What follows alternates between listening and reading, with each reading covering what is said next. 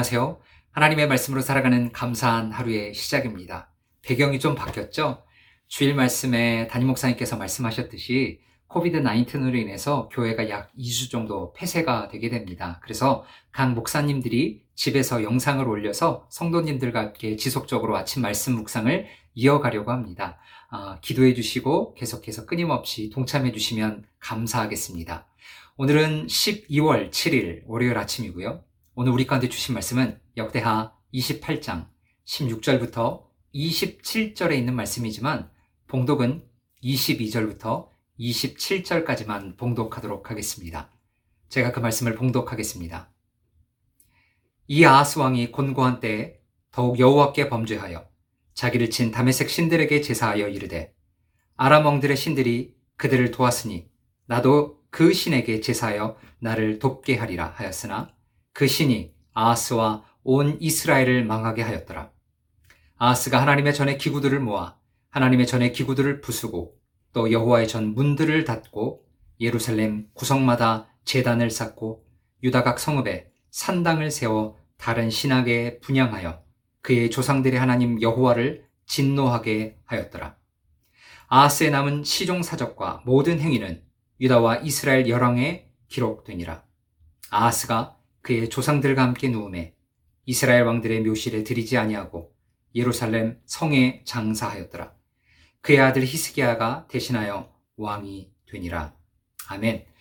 오늘 본문의 제목은 거룩한 습관을 만듭시다입니다. 이 영상을 새벽에 찾아보시는 분들의 성도라면 어려운 일이 있을 때 우리는 당연히 우리의 무릎을 꿇고 기도하며 하나님께 얼굴을 구하고 하나님과 동행해야 된다라는 사실을 모르시는 분들은 아마 아무도 안 계실 것 같습니다. 그런데 저를 포함해서 성도님들, 막상 우리가 감당하기 어려운 일들이 올 때 어떠세요?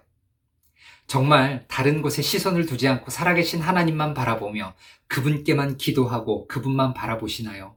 아니면 주변에 혹 이 문제를 해결할 수 있는 나의 친한 사람이 있는지, 아니면 이 문제를 해결할 수 있는 재정이 내가 있는지, 주변의 다른 어떠한 상황을 통해서 이 문제를 타개해 나갈 수 있는지 여러 가지 것들을 계산하고 있지는 않으신지요? 우리가 지식적으로는 살아계신 하나님만 바라봐야 된다라는 것들은 알지만 실상 우리의 삶 가운데 그렇게 살아가기가 참 많이 어려운 것 같습니다. 오늘 본문에 나왔던 아스와 왕은요, 어려운 일이 있을 때 살아계신 하나님을 바라보기보다 오히려 범죄함으로 하나님의 진노를 받았던 왕이었습니다. 아하스 왕을 반면교사 삼아 힘들고 어려울 때 세상을 쫓아가는 것이 아니라 우리의 거룩한 습관을 쫓아 하나님께 나아가 그분께 아뢰므로 말미암아 우리의 모든 문제를 아시고 해결해 주시는 그분께서 우리를 이해하시고 우리를 통치하시는 경험을 하시기를 주님의 이름으로 간절히 소망하고 축원합니다. 주일 본문이었던 역대하 28장 초반부에서는요. 유다의 왕 아하스 왕이 아람 왕과 북이스라엘의 왕의 연합 공격에 의해서 큰 타격을 입습니다. 그런데 이것을 성경은 하나님의 심판이라고 표현합니다. 주일 본문이었던 1절 그리고 2절에 보시면 아하스 왕이 하나님 보시기에 정직히 행하지 아니하였고 악을 행하였기 때문에 이러한 심판을 당했다라고 본문은 말씀하고 있습니다. 여러 번 말씀드렸듯이 구약 성경에서 하나님의 심판은 즉각적인 멸망 같아 보입니다. 하나님의 백성이 아프고 힘들 때문에 마치 멸망당하는 것 같지만 그러한 심판의 궁극적인 목적은 종국적인 회복이라고 여러 번 말씀을 드렸습니다. 연합군의 타격을 입고 많이 힘들 때 하나님께서 그 심판을 통해서 원하시는 것은 아하스 왕이 그의 눈을 들어서 영적인 눈을 들어 살아계신 하나님을 바라보고 그분께 기도하는 것이었을 것입니다. 그런데 너무 아쉽게도 아하스 왕은 그렇게 하지 않고 지속적으로 하나님을 떠나 악을 행하였던 것을 볼 수 있습니다. 그런데 아시죠? 우리 하나님은 결코 그의 백성을 포기하지 않으십니다. 그들이 돌아오지 않자 오늘 본문 첫 절, 17절, 18절에 보시면요. 에돔 사람과 블레셋 사람들을 또 한 번 일으키셔서 남유다를 공격하게 됩니다. 이때라도 아하스 왕이 깨닫고 아 내가 지금 하나님을 떠나 있구나. 내가 다른 것들을 의지하기보다 살아계신 하나님 한 분을 의지해야겠구나라고 기억하고 따라갔으면 참 좋았을 텐데요. 아하스 왕은 그렇게 하지 않습니다. 16절에 이렇게 얘기합니다. 그때 아하스 왕이 아수르 왕에게 사람을 보내어 도와주기를 구하였으니. 무슨 말이죠? 아하스 왕은 주변에 또 다른 연합군이 공격이 들어올 때 외교 정책을 사용합니다. 그리고 그 시대 강대국이었던 아수르에게 도움을 청하게 되죠. 그런데 여러분 본문을 보시면 이 아수르 왕의 도움을 취하기 위해서 아하스 왕은요 하나님의 성전과 모든 백성에게 재물을 아스, 아, 아수르 왕에게 갖다 바쳤지만 오히려 그 아수르 왕이 아하스 왕 남유다를 공격하게 되었다라는 것들을 알 수 있습니다. 어려운 상황을 만나 도움이 절실할 때 아하스 왕은 하나님을 기억하지 않습니다. 또 22절은 이렇게 얘기합니다. 이 아하스 왕이 곤고할 때 더욱 여호와께 범죄하여 거듭된 실패에도 불구하고 아하스 왕은 하나님을 찾기보다 오히려 하나님께 대항하였다. 우리가 흔히 알기는 곤고할 때 기도해야 되는데 아하스 왕은 곤고할 때 오히려 하나님을 대항하였다라고 하고요. 23절 초반부에 보면 저희가 볼 때는 어처구니 없는 일들을 이 아하스 왕이 범합니다. 23절 초반부를 제가 읽어드리겠습니다. 자기를 친 담에색 신들에게 제사하여 이르되 아람 왕들의 신들이 그들을 도왔으니 나도 그 신에게 제사하여 나를 돕게 하리라. 무슨 말이죠? 한번 남유다와 아람 왕이 싸워서 전쟁을 한 적이 있었는데 남유다가 졌습니다. 그래서 아수르가 아, 아하스 왕이 어떻게 생각하였냐면 아람 왕의 신이 더 힘이 있고 내가 믿는 하나님의 힘이 더 없다라고 생각하여서 아람 왕이 믿는 신들에게 제사하고 분양하겠다라는 것입니다. 우상 숭배고 하나님을 버리겠다라는 결정이었죠. 그리고 아람 왕이 믿는 신을 섬기기 위해서 성전 문을 닫고 성전 기구를 부수고 남유다 모든 성전 곳곳에 우상 숭배 신전을 만들고 자기뿐만 아니라 유다 백성 모두가 그 아람 왕 신에게 절하게 하였다라고 이야기하고 있습니다. 서두에도 말씀드렸듯이요. 어려운 일이 있을 때 하나님께 나아가 도우심을 구해야 된다라는 것은 지식적으로 너무 잘 알고 있지만 실제 우리의 삶이 그런 삶 가운데 일어날 때 우리는 아는 대로 행하기보다 우리가 평소 행했던 습관대로 쫓아가는 경우가 참 많이 있는 것 같습니다.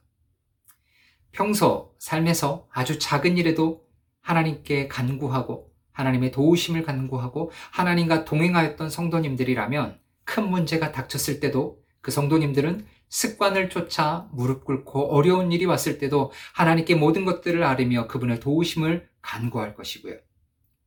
비록 지식적으로 뭐 어려운 일이 있을 때 살아계신 하나님을 쫓아가야 되는 것은 알지만 평소 그분과 동행하지 않고 기도하지 않고 그분의 뜻을 간구하지 않았던 성도님들은 설사 그분의 삶 가운데 뿌리채 흔들리는 여러 어려움과 환란이 오더라도 그분은 기도하기보다 아, 아하스 왕처럼 여러 주변의 사람과 환경을 쫓아 생활할 수밖에 없을 것입니다.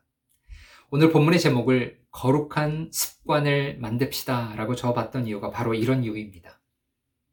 오늘 본문에 나왔던 아하스 왕의 모습을 반면 교사 삼아 우리가 배울 수 있는 것은 우리로 하여금 아하스 왕의 우를 범하기보다 일상생활에서 아주 작은 부분에서도 하나님과 동행하며 그분께 기도하고 그분의 얼굴을 구하며 뜻을 쫓아가는 그 삶을 통해서 우리 가운데 혹 어려운 일이 닥치더라도 그 습관을 만들었기 때문에 그 습관을 쫓아 하나님께 기도하며 도우심을 간구하는 우리가 되기를 주님의 이름으로 간절히 소망합니다. 왜냐하면 아스 왕이 신뢰하였던 아람 왕, 아수르 왕은 결코 그에게 승리와 평안을 가져다 주지 못했기 때문입니다.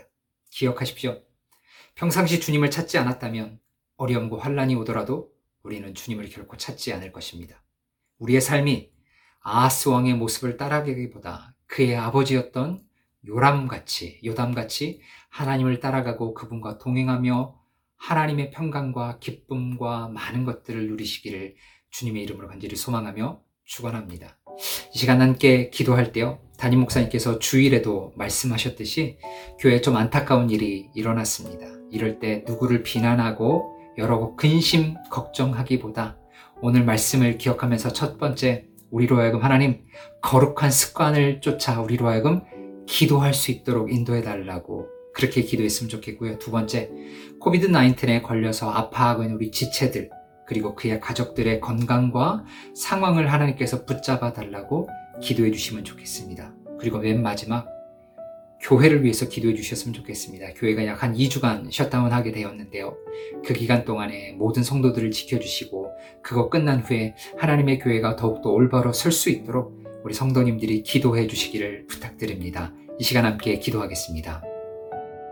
하나님, 오늘 말씀을 기억하면서 우리로 하여금 거룩한 습관을 만들어 나아가기를 원합니다. 특별히 이런 어려운 상황 가운데 우리로 하여금 비난하고 상처를 주기보다 우리로 하여금 거룩한 습관을 쫓아서 나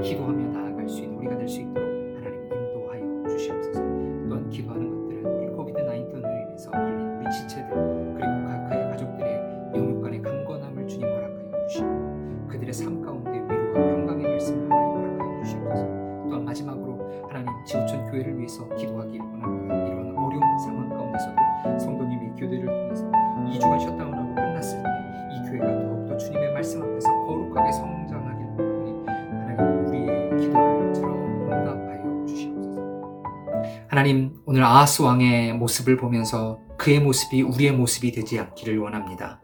우리로 하여금 우리가 알고 있는 대로 행하는 것이 아니라 우리의 습관을 쫓아 우리의 모습이 나아가기 때문에 하나님 우리로 하여금 아주 작은 일에서조차 거룩한 습관을 쫓아 기도하는 습관을 만들 수 있도록 인도하여 주시옵소서. 하나님 특별히 코비드 19에 걸려서 힘들어하고 있는 지체들 주님께서 그들의 지체들을 만져주시고 위로하여 주실 뿐만 아니라 그의 모든 가족들에게도 영육간의 강건함을 허락하여 주시되 불안한 마음과 아파하는 마음 가운데 하나님의 위로와 소망의 메시지가 전달되어질 수 있도록 하나님 인도하여 주시옵소서. 또한 지구촌교회가 2주 동안 셧다운되는 그 모든 과정 가운데 열리고 났을 때 하나님께서 성도들의 교대를 교회 기도를 통하여서 우리 주의 교회가 더욱더 주님 앞에서 흔들리지 않는 굳건한 반석에 쓸수 있도록 하나님 우리의 기도를 응답하여 주시옵소서. 하나님 그렇게 역사하실 하나님을 기대합니다. 그리고 우리로 하여금 걱정 대신 기도함으로 나아갈 때 주님께서 역사하시는 것들을 우리의 눈으로 목도할 수 있도록 인도하여 주시옵고 그렇게 역사하실 하나님을 찬양하며 살아계신 우리 주 예수 그리스도의 이름으로 기도합니다. 아멘.